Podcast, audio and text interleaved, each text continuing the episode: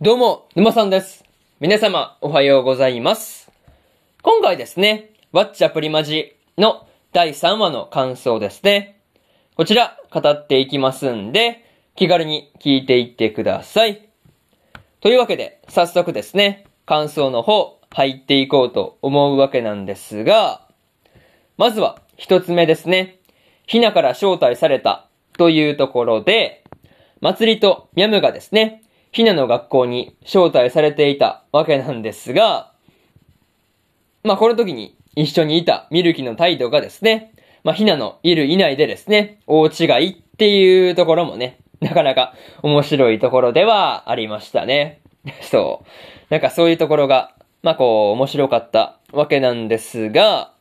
またね、ミルキから、こう、ひなに対して、まあ、全然、こう、まあ、ビビらないっていうことを聞かれた時にですね、まあ、こう、まあ、祭りの返答に対してですね、まあ、名前の通り、おめでたい子っていう風に、こう、皮肉っていくところですね。そう。なんかそういうところがね、まあ、ミルキらしいなっていう風なことをね、感じたりはしました。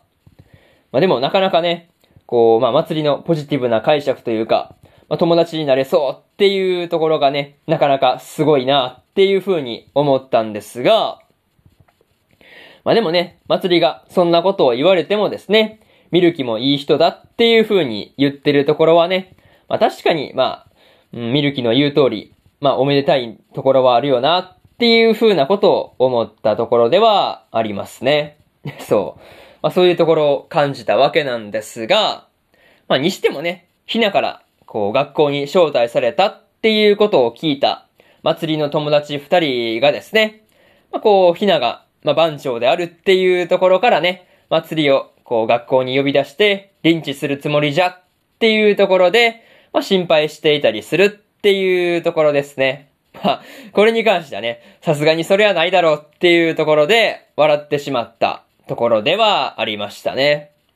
まあ、そういうところで、まず、一つ目の感想である、ひなから招待されたというところ終わっておきます。でですね、次、二つ目の感想に入っていくんですが、トレーニングは大事というところで、ひなの学校でですね、祭りもトレーニングをしていたわけなんですが、まあね、毎日トレーニングをしているひなの腹筋がね、割れているっていうところには、驚かされたところではありましたね。またね、チムムとミャムの中はですね、まあいいのか悪いのか、すごい微妙なところではあったんですが、ミャムがね、魔法を使ったっていうことで、まあこう、まあ床がね、動く床に変わったりとかして、大変なことになっていたりするっていうところですね。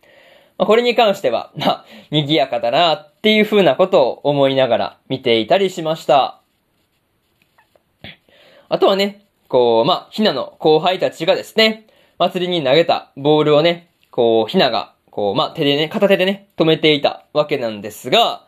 まあ、こればっかりはね、さすがの身体能力っていう感じだったんですが、まあ、ひなの後輩たちの近くにね、ミルキも一緒にいたっていうところからしてですね、まあ、こう、ミルキが裏で何かしらこう、動いたんだろうなっていうところはね、まあ、わかりやすいところではありましたね。そう。まあ、とはいえ、まあ、なんていうかね、難しいところではあるんですが、まあ、なんていうかね、ミルキに何を吹き込まれたのかっていうところまではわからなかったところがね、まあ、ちょっと微妙な感じではありました。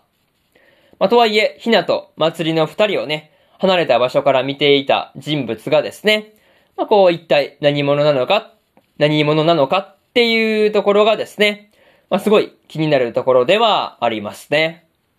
まあ、そういうところで、二つ目の感想である、トレーニングは大事というところ終わっておきます。でですね、次、三つ目の感想に入っていくんですが、ひなのプリマジというところで、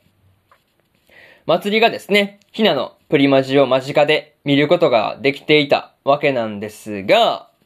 まあ、その時のひなのプリマジを見てですね、こう、ミャムがひなに乗り換えていくっていうところが、まあ、一体何を考えているのやらっていう感じではありましたね。そう。さすがにこれにはびっくりしたんですが、まあ、とはいえ、ひなのプリマジはですね、圧倒的な感じではあったんで、まあ、プリマジのてっぺんに立つっていう、まあ、ミャムの夢ですよね。まあ、そこに行くためにはですね、祭りを見捨てて、ひなと一緒にプリマジをした方がいいと判断したん、まあ、したんだろうなっていう風なことをね、思ったりはしました。まあ、わかんないけどね、まだ、この時点では何とも言えないんだけど、なんとなくそんな感じがしたなっていう話と、またね、ひなのプリマジを見て、いろいろな人がね、こう、裏で動き出していたりするんで、まあ、何かしら起こってくるんだろうなっていうところはね、わかるんですけど、まあ、それ以上はわからないっていう感じでした。あとはね、ひなのプリマジの、ま、なんていうかね、根っこの部分というかね、まあこう、まあ心の思いというか、まあそういうところにはですね、ジェニファーへの思いがあったわけなんですが、まあどうしてあそこまでね、ジェニファーに勝とうとしているのか、まあこればっかりはね、まあひなも、まあそれ以上に関しては語っていなかったりするんで、まあそこがね、まあちょっと気にはなるところではありますね。まあそういうところで、三つ目の感想である、ひなのプリマジというところ終わっておきます。でですね、最後にというパートに入っていくんですが、今回はですね、ひなのプリマジを見てですね、ミャムがですね、ひなとプリマジをやろうとするっていうところで終わったわけなんですが、本当に祭りとのコンビをですね、解消してしまうのかですね。これがすごく気になるところではありますね。まあこう、あとはね、ひながミャムと一緒に、こう、プリマジをするのかどうかに関しては、まあこう、まあ、そうですね、これに関しては、結果が全然変わってきたりすると思うんで、まあ注目しておきたいっていうところなんですが、まあ何にせよね、ひなが、ミャムとコンビを組めば、まあこう、残された祭りとチムムがですね、チムムがですね、心配なところではありますね。まあ、とりあえず、次回の話がどうなるのかっていうところで、今から楽しみですというところで、今回のワッチャプリマジの第3話の感想ですね。こちら終わっておきます。でですね、今までにも第1話と第2話の感想はですね、それぞれ過去の放送で語ってますんで、よかったら過去の放送もね、合わせて聞いてみてくださいという話と、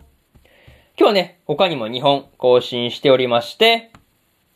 月とライカとノスフェラトゥの第2話の感想と、海賊王女の第3話の感想ですね。この2本更新してますんで、よかったらこっちの2本もね、合わせて聞いてみてくださいという話と、